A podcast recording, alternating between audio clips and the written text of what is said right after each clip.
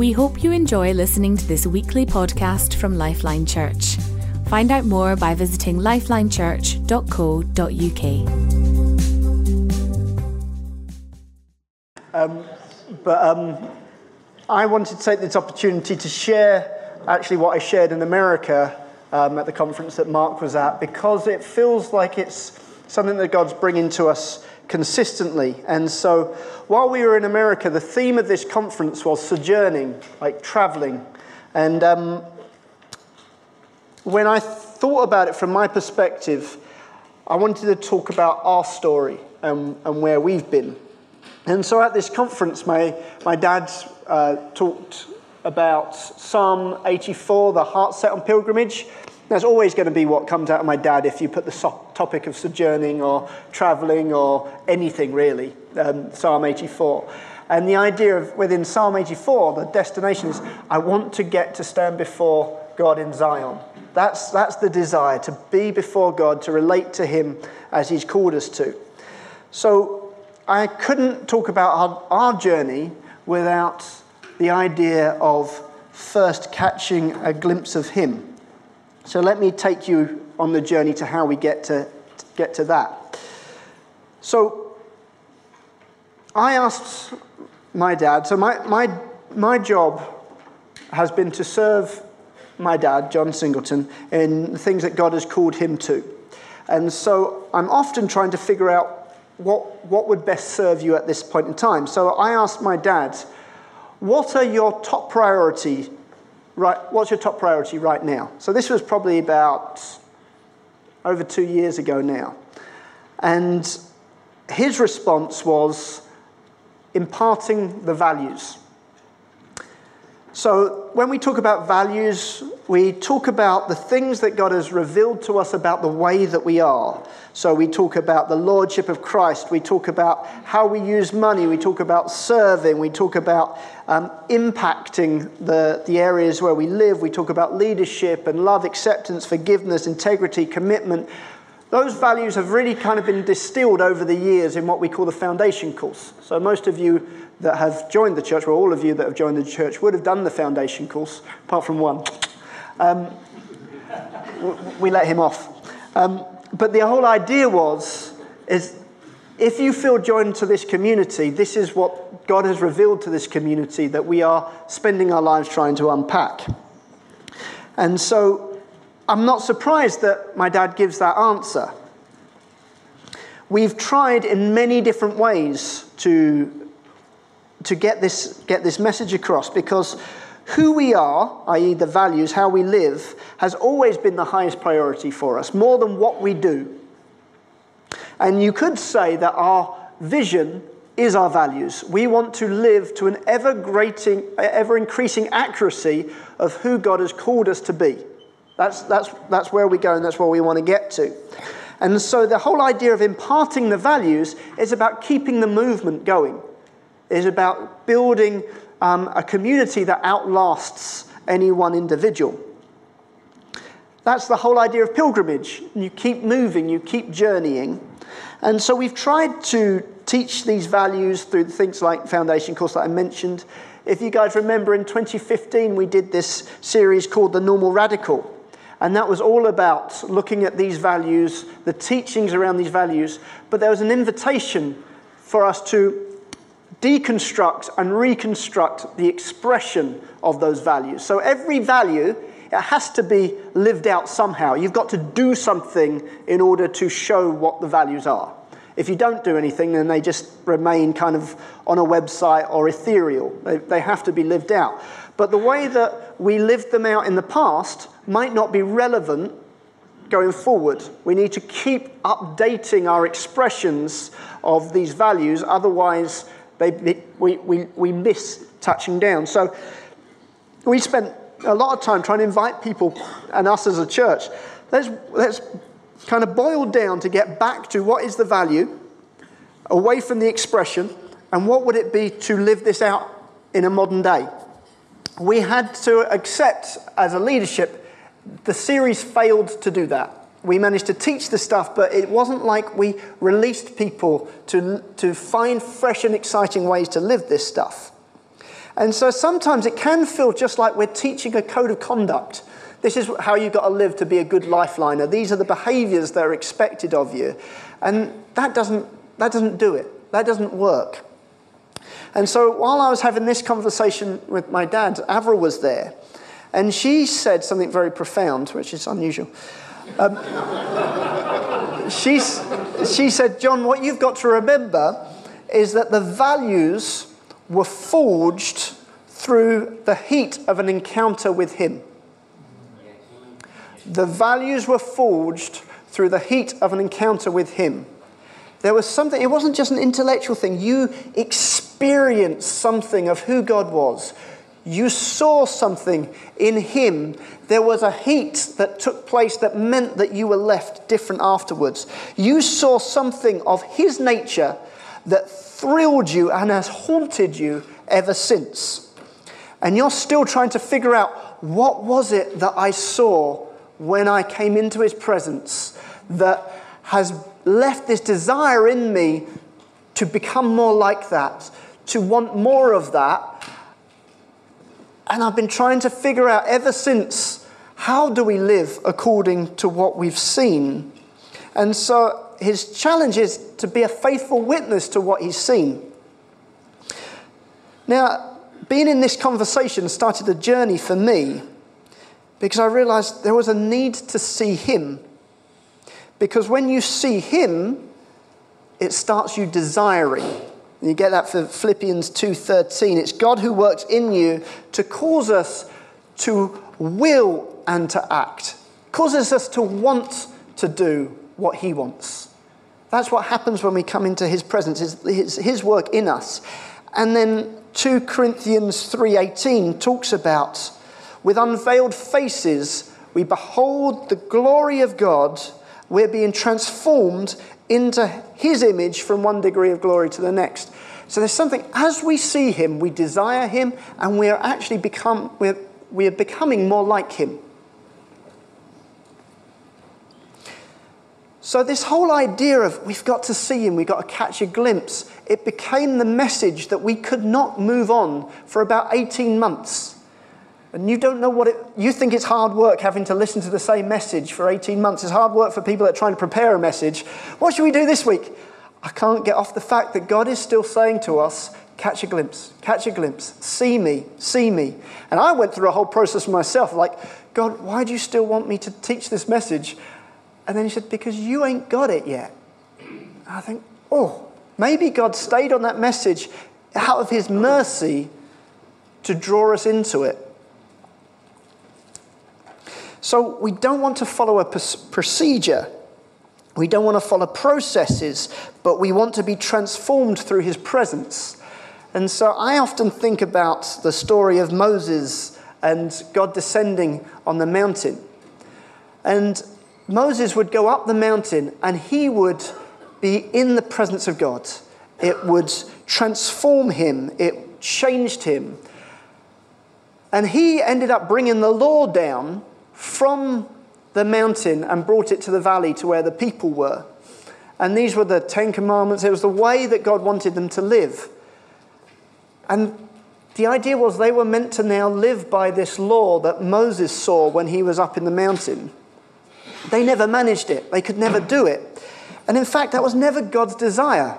God's heart was that they would all come up the mountain. He was inviting them in. It was them, it was the people that said, no, we don't want to go any closer. Moses, go up for us because this, this is too much for us.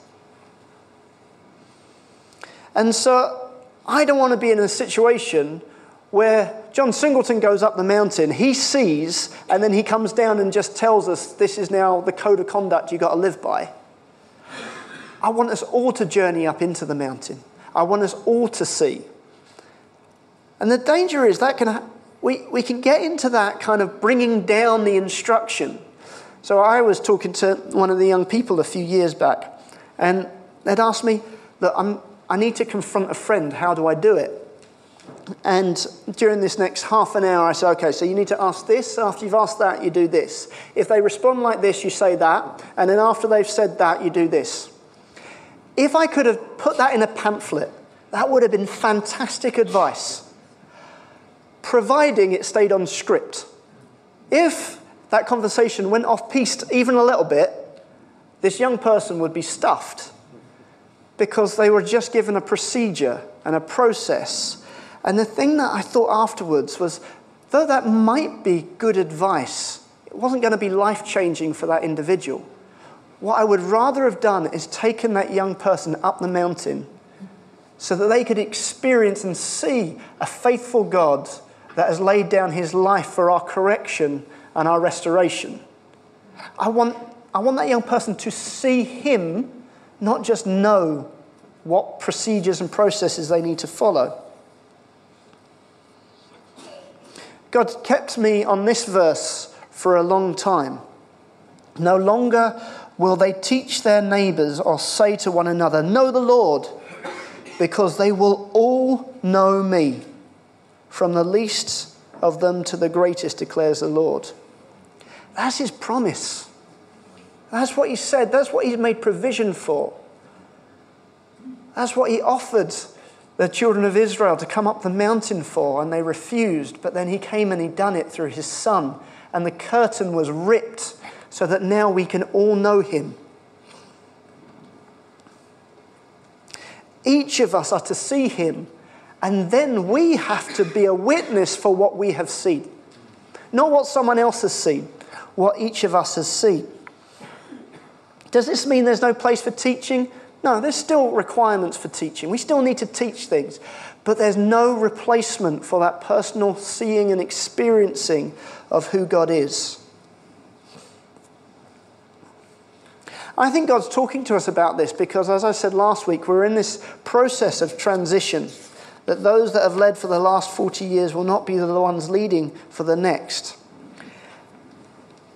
If you have a look at kind of the, the history of the, ch- of the Christian church over the years, there seems to be a kind of a pattern that forms with a number of different options. So, this is, this is my, the best I can do with motion graphics, okay? So, James, I apologize. Um, PowerPoint's all I can do. So, when God starts, starts someone's heart on pilgrimage, you see a forefather, a founder, an explorer, an adventurer start out. They've seen a destination that they're heading towards. Now, often God raises up around them other people that are attracted to what that person sees, and they move along the path and they set up camp at some point, and then they pack down the camp and they move on to the next place, and they keep going and they keep going. The thing is, we have some options when the foundation, the, the, um, the pioneer is no longer there. Option one, we do what's right in our own eyes. It dissipates, the movement dissipates. We all just pick what we fancy and we head in those different directions. That's happened many times over the church history. Option two is the camp becomes a fortress and the movement stops. And the followers decide the best way to honor what the founder was doing is to protect what is rather than love the journey that they were on. And it becomes about being faithful to the ways, but not continuing the movements that were there. I believe we've got to take option three, which is about keeping the movement going. For this, we've got to see something. There we go.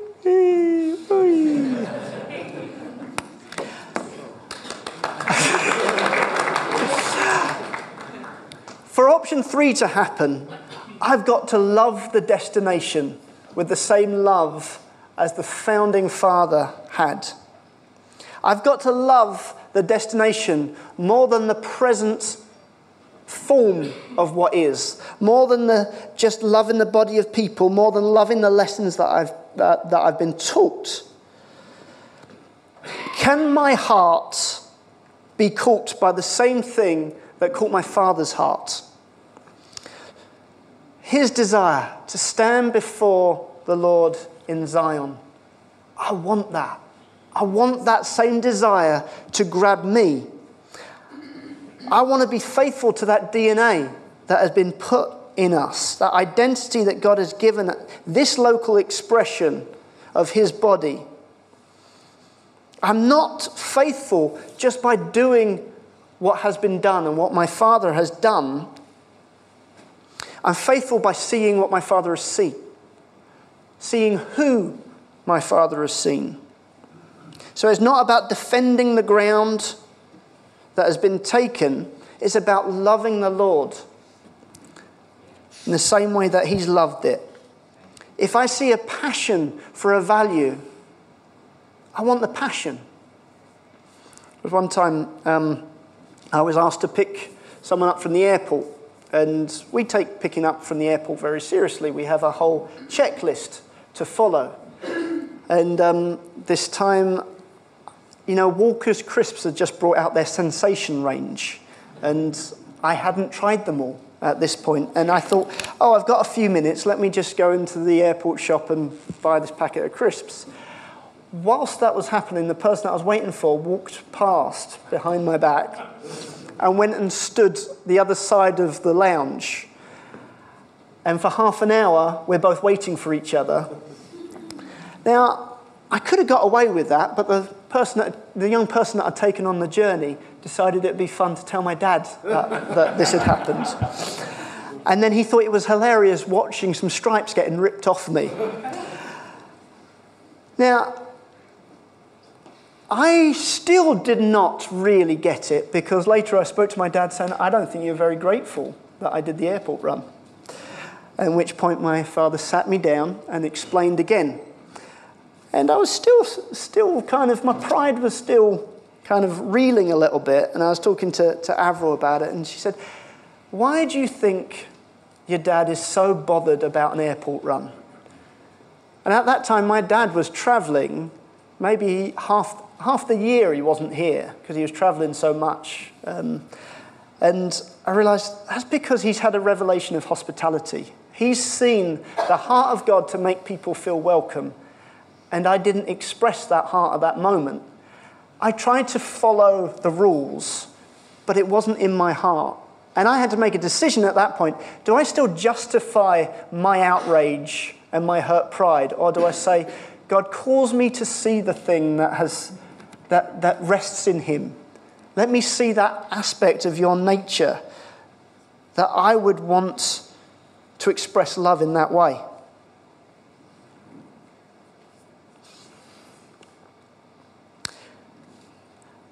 I've talked a lot over the last little while about this concept of creating space, giving people opportunity to express and be part of the shaping of who we are going forward. And um, one, one of the, the examples was I, I got all of the, the, the uh, NOPEs together. That's kind of like the age range, range about over 18 up to kind of early careers age or what, whatnot. And I said, guys, whatever God has put in your heart, go for it and I'll support you in doing it. And then um, a little while later, I had different leaders saying, We can't find anyone to help with children's work, we can't find anyone to help with youth work, we can't find anyone to help with setup. I said, Well, we've got all these, these young people. Why don't we talk to them? And I find they're all busy. They're all busy doing the thing that I've just given them permission to go off and do. And I thought, oh, well, this is interesting because we believe collectively we should be doing things like kids' work, youth work, setup. It's, it's a collective commitment. Yet, that's not necessarily in the heart of some of, some of these, these guys. And I realized creating space has to happen within a context. Because if God has joined you to this body, He's joined you to the calling of this body. And so it can't just be what seems right in our own eyes. It's got to be what was it that God has called us to bear together and work out together. And so I realized that I had not served our young people well by saying, just go, go do whatever it is, because I had not given them a chance to catch a sight of what it is that God has called us to be and where He's called us to go. They were not yet haunted by the same things that had haunted the leaders of, of, of the church. And so I realized there needed to be a journey for, for those guys to go on where they came and saw what others had already seen. And this, kind, this phrase kind of came to me, or someone gave it to me, I can't remember. You sacrifice for what you love, and you love what you sacrifice for. Sometimes we realize that we're not committed to something because we've not actually had to sacrifice for it, and we don't realize that we're not really committed to something until a, a sacrifice comes up. I was talking to one of the young people that I've been kind of going on this, this kind of journey with, and stuff I'm talking about.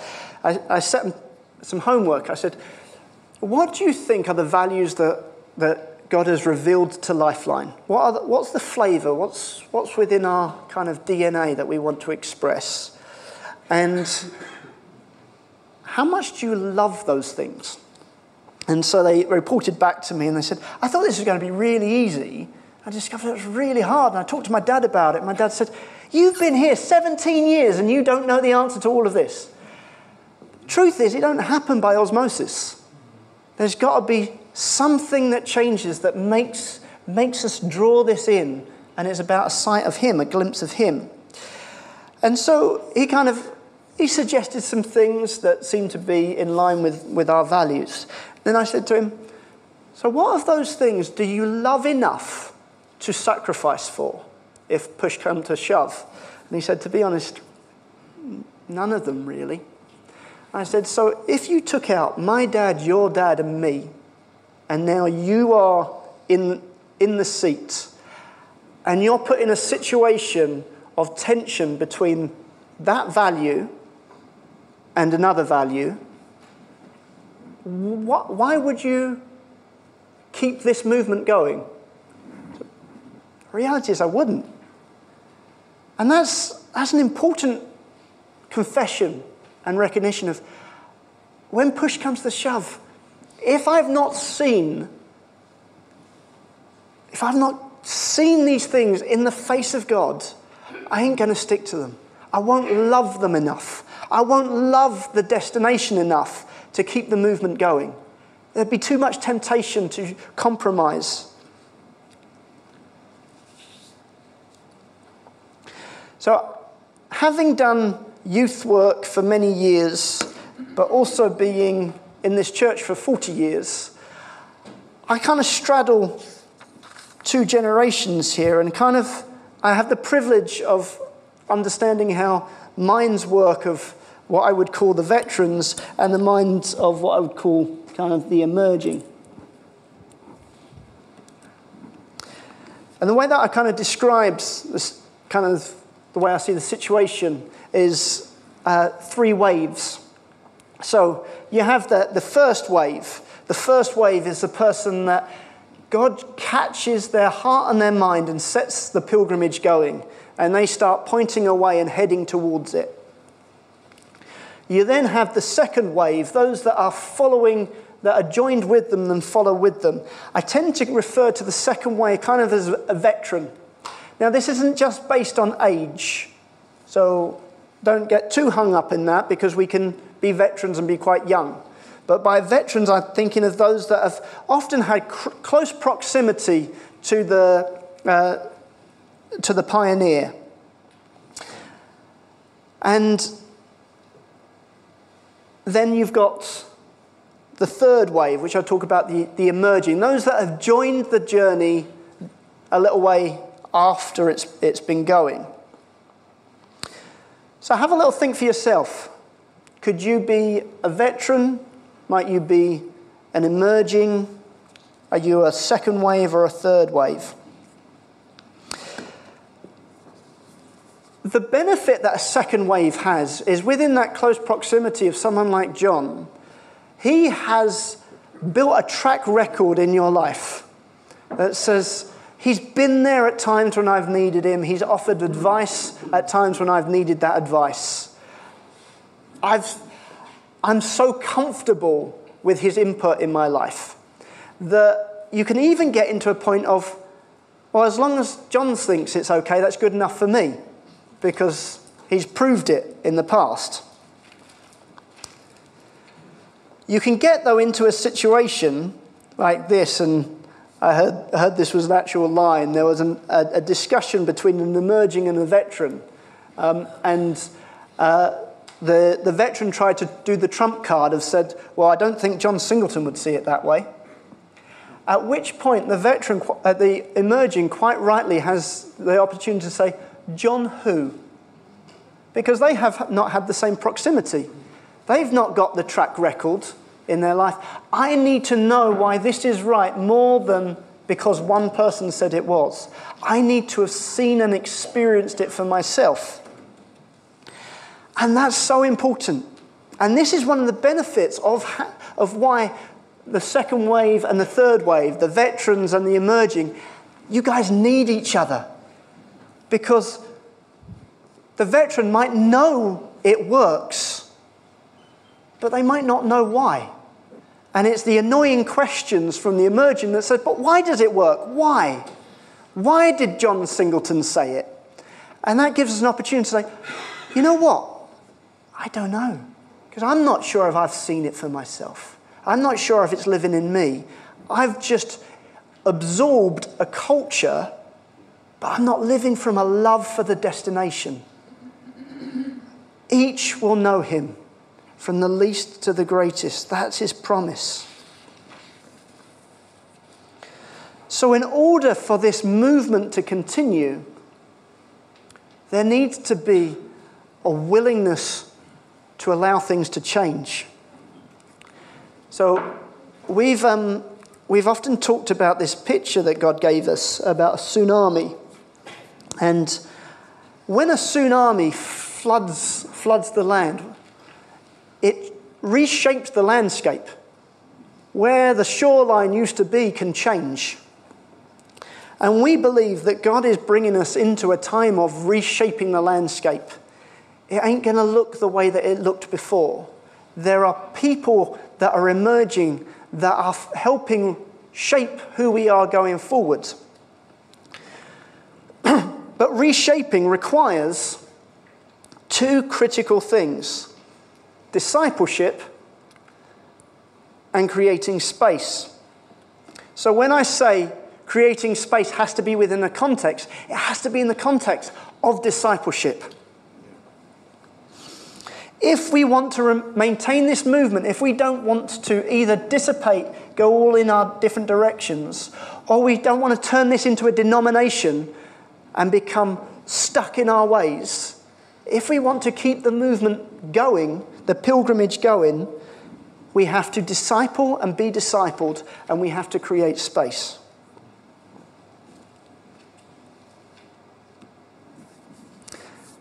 Some examples of my experience of discipleship.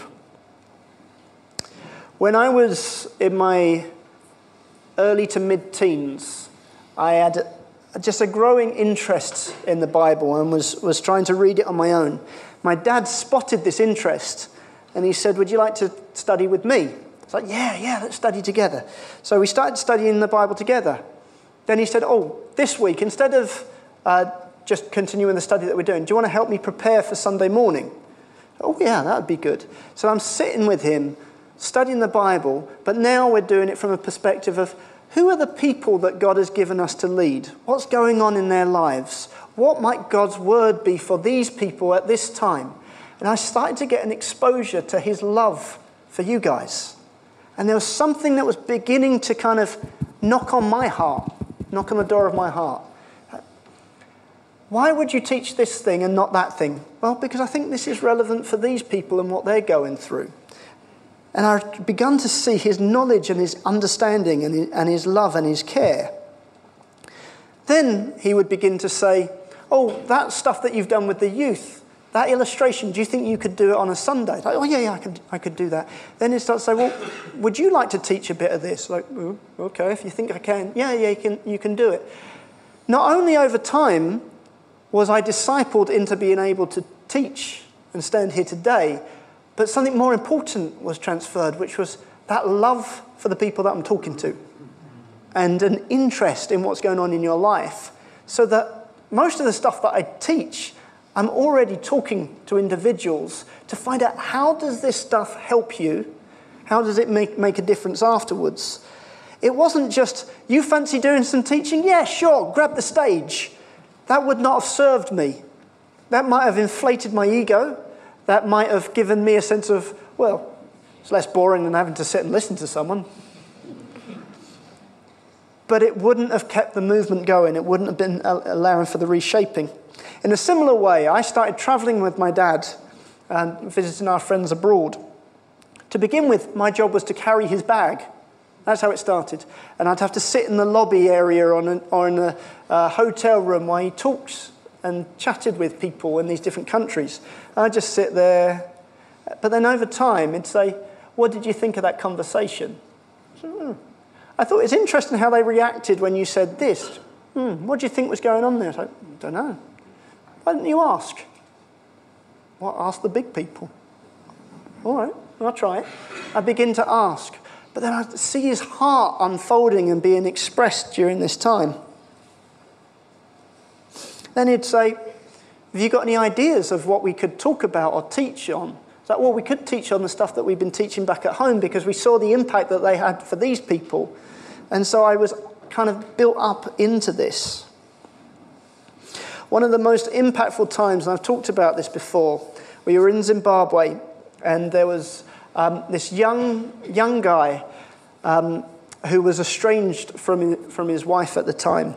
And my dad had said to George Moyer, If you see this, this lady, I must speak to her. And so dad had just finished this three hour meeting. I was tired and I hadn't even spoken.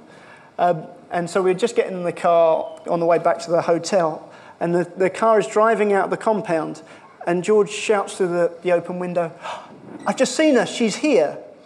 Dad's foot was on the ground before the car had even stopped moving. And he jumped out the car and he walked around the, the compound talking to this, this lady. Then he gets back in the car and he said, If I can just save that marriage for the sake of the kingdom, what a difference it would make. And I remember in that moment, I thought, My goodness, my heart is not there. I saw something in that moment. It's like, what have you seen that would cause you to step out of a moving vehicle? I have not seen what you've seen. I want to see it. And there was there is a process that we go through where we can humble ourselves or we can kind of departmentalize someone else's fanaticism. Is that word fanaticism? Yeah. At that point, I saw there's something that I'm yet to see that would cause that to happen. God, do that in me. He would always allow time for my questions. So, guys, young people, emerging leaders, new amongst us, even if you're veterans, ask more questions. Ask that God makes you curious. Because until you start asking, you can't drill down to find out what it is that people have seen that have caused it to form in this way. Why would you step out of a moving car? Why would you do it?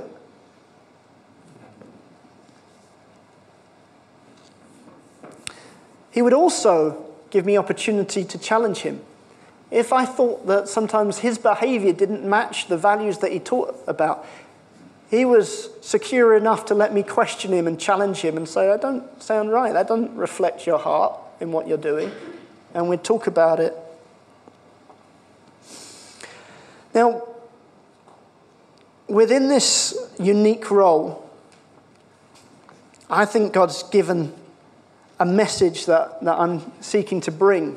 There's a message to the veterans and a message to the emerging. So, for the veterans, I can't get past this picture at the moment of salmon. So, you know, salmon, to reproduce, to keep their species going, they swim back upstream to lay their eggs at the, at the beginning of the, the river. So it means that they are swimming up rapids. They are hurling themselves onto rocks, avoiding bears, trying to get up to the top.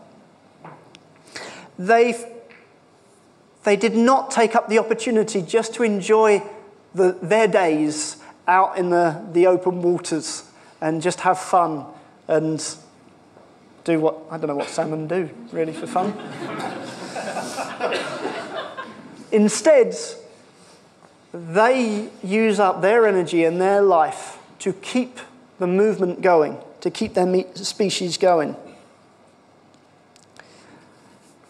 What, I, what my dad told him afterwards, I didn't realize this, but after a salmon lays its eggs, it dies and its offspring feed on its own body. Pretty gross.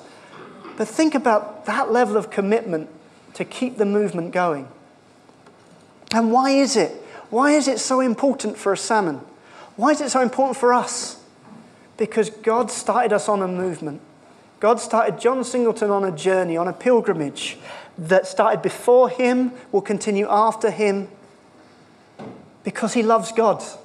And God's not finished on this earth yet, so we've got to build in a way that outlasts us. Though the baton might be in my hand for this stretch of the race, the race started before me and the race is going to finish after me. But while that baton's in my hand, I want to give my all to my leg of the race. We need to be like salmon. We've got to see something imparted in the next to keep this movement going.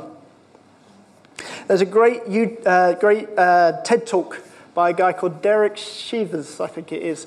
Um, it's how to, how to start a movement. And he plays this uh, little clip, about a three minute clip of this weird guy dancing in this out, outdoor concert. And it's really wacky kind of dancing. And then this first, this other guy goes and starts dancing with him. And then another guy and another guy, and they call, keep calling their friends out until there's a mass rush of everyone comes and joins this mad dancing guy. But the thing that he says is if you want to create a movement, you need to embrace your first follower as an equal. Then it's about the, excuse me, and then it's about the movement. It's not about you as an individual. And we need to be doing that as veterans. We can't be positioning ourselves as more important or more powerful or l- looking down on those that God has joined with us. Yes, sometimes the, the arrogance of youth is pretty jarring. I know because I was one. Very jarring and very arrogant. But when we embrace as an equal, we open up the opportunity for someone to see what we've seen, to journey with them up the mountain. I believe that God is in the business and this is what he's going to be doing over these coming days is um, Malachi 4 6. It talks about, I will turn the hearts of the children to their parents and the hearts of their parents to their children. God, do this in us. Cause us as veterans to be curious of what's going in the, on, in the lives of our emerging leaders. God, calls us to want to know what you're up to. And for our emerging, cause them to be curious and want to know why do we do what we do? And so for veterans, it's time to cast a mantle, just like Elijah did over Elisha. He went and found him. God told him, Go and find Elisha. Who's God calling you to go and find? Elisha was not knocking down Elijah's door at this point. He was busy in the fields. And Elisha uh, Elijah went and threw his coat on top of him to say, I'm choosing you as someone I'm going to invest in. I've understood about the story of um, Jesus and the disciples that back in those days, every, every young man would have done, um, done, done a schooling for a period of time, kind of almost primary school up to a certain age where you learn about the Torah um, the, the first few books of the, the, the Old Testament. And if you were good enough, if you showed enough aptitude and skill, you could go and find a rabbi and say, Can I follow you? And if the rabbi thought you were good enough, he'd say, Yes, you can follow me. And then you go into secondary school. You, you continue education. If you didn't qualify, you went and joined your father's business. For those guys to be fishing with their father meant that they had not qualified. They had not made it to secondary school. They had gone into their father's business. They weren't looking for a rabbi. But Jesus went to them, Come, follow me. He decided that they qualified. They weren't looking for him, he came and found them. And so, veterans, it's time to go find some people. Who is it? Who can you say, Come follow me? Let me show you what I've learned. Let us learn together. Let us come back into the presence of God where He forges those values, that heart set on Him. Take the time to explain why do we do what we do? We've got to explain the reasons why.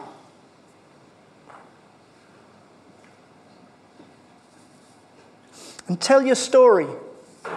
It's funny, on, on the plane over to America, I just had this urge to just, te- just remember and recollect with my dad key times where God became real to me. And they were always very specific, very contextualized to what I was going through at that time. But God made himself known to me, and he completely changed my life. He changed my perception of who he is, and he changed my perception of who I am because of it. I thought, why am I telling these stories?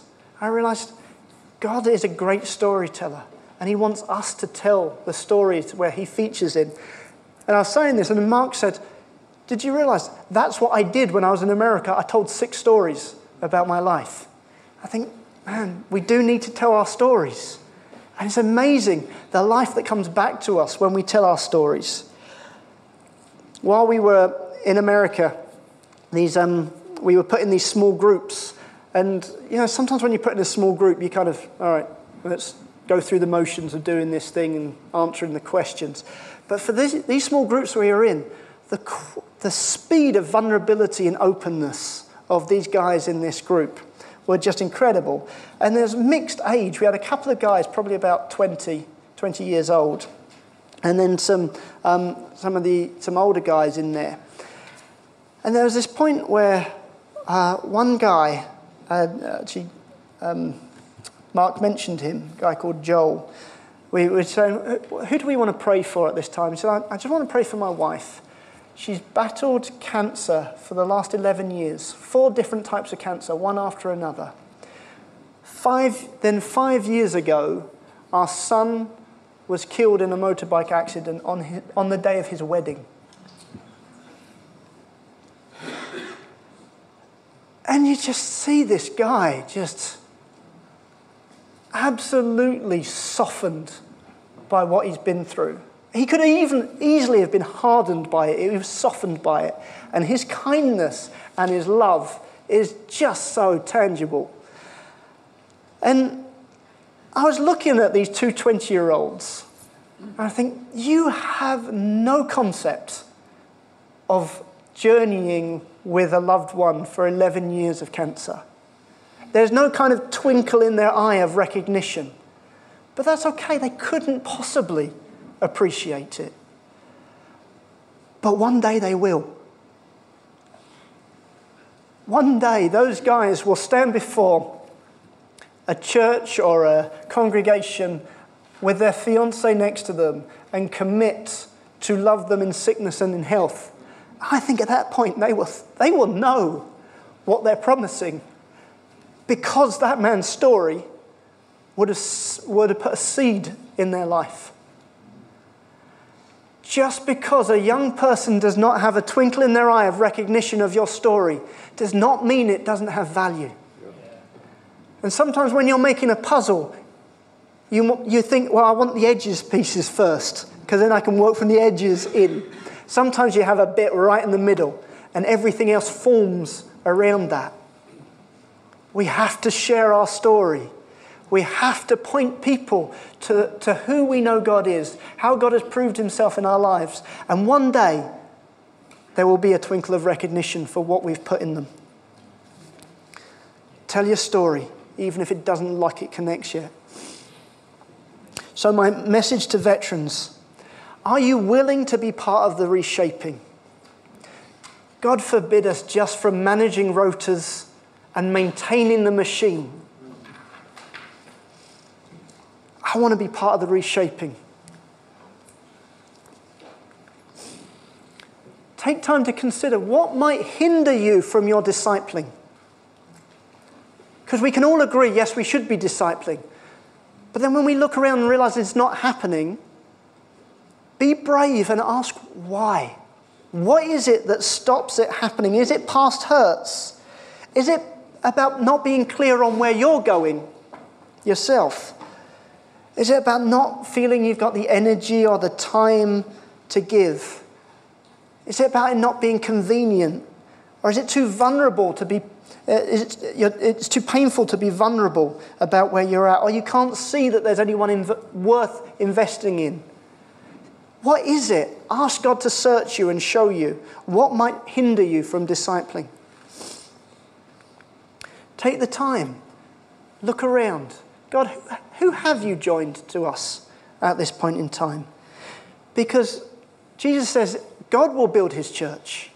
He's doing it. He's doing it all the time. And it might be those that didn't seem to qualify, that have gone and joined their father's business, that is the ones that have been joining us. We need to be patient. And we need to be intentional. Don't wait for it to be convenient. It's never going to be convenient. The enemy will make sure it doesn't become convenient.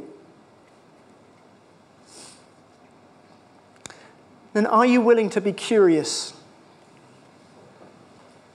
Moses was curious. He saw a burning bush. Wouldn't have been the first burning bush. Sometimes in deserts, the heat causes bushes just to set on fire, but it didn't burn up. And it started, started him asking some questions. Why is this bush not burning up? His curiosity brings him closer.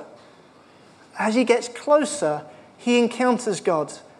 He, gets, he hears God's voice and he is commissioned for the next time, the next part of his journey. Be curious. God, what are you up to? Because God is alive and well in every human heart. Jacob wakes up from his dream and says, Surely the Lord was here the whole time. I just wasn't aware of it. It's okay not to be aware, but God can make us curious. Walt Whitman said, Be curious, not judgmental. Come in close enough. You could easily write someone's behavior off and assign it to a particular motive or a, a state of heart. Be curious, come close enough and have a look, and you will be surprised as you take an interest and you put your love towards someone. You'll be surprised what ends up coming back out from them. That you might go through a number of different people before you find someone that really bites. So be aware, be willing, if a, if a salmon gets washed back down the waterfall, doesn't think, well, I tried, swim back down again, and throws himself back up again, or herself probably. What's the message to the emerging? I'm asking this question an awful lot right now. Are you here because this is your parents' church, it's your local church, it's the most convenient to uproot yourself and go somewhere else? It's too much of a, a hindrance. Or are you here because God has called you to be here? And if God's called you to be here, that must mean that He's called you to be part of the purpose of this, of this community and what has been put on this, this community. In which case, I'm asking the question so, do you want to contribute to who we are and where we're going? Are you open to have an experience like what the forefathers have had before us? Are you willing to engage in discipleship, not just learn in your head, but go on a journey to see? My next question would be Do you even know where we're going? Do you know who we've been called to be? In which case, you need to find out how are you going to find out who we are called to be and where we're going? How are you going to plug in?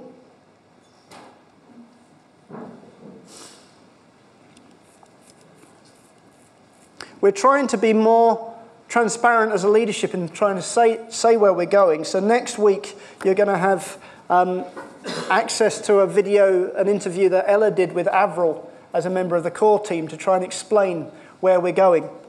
Now, I know we're taking this seriously because Avril actually wrote some notes before she started speaking. And it looked like she looks at them on the video. So there is a responsibility on us as leaders to be transparent, but there's a responsibility on you as part of the reshapers to want to find out where are we going. The better questions you ask, the more it helps us know if we are communicating it well or not.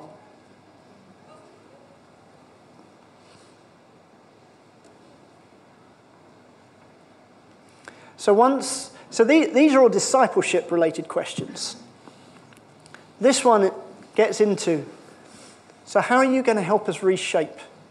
How are you going to express these things? If you have seen what we have seen, if you've, if you've had that experience of who God is, there's an urgency in you. I've got to see this lived out. I'm haunted by what I've seen. I'm scarred in a positive way by who He is. I want to live it. I want to live it in community with others that have been touched by the same thing. But I got to work out how to live it for my generation. That is not the way that they lived it for the previous generation. One of the topics that we, we talk about in the foundation is integrity. I don't know if there's an example or a case study how to live integrity in social media. It wasn't relevant to those that went before. It is relevant now. How do we live these things in the digital age? How do we live in the temptations that, that, that you guys are going to face, which are different to the temptations that others faced? But unless you love it, what will stop you compromising? And you don't love it unless you catch a glimpse and you see for yourself. Now, a lot of this stuff that I've been talking about, I've explored through these podcasts that me and Nick have done on the evolution revolution. So um, I got some notes that I've not got time to go into now, but that, that material's all within there, um, particularly in the creating space episode. So I was going to look at um, what, what can help or hinder the creation of space. But have a look at on there. I'm always around for questions and appreciate questions and conversations.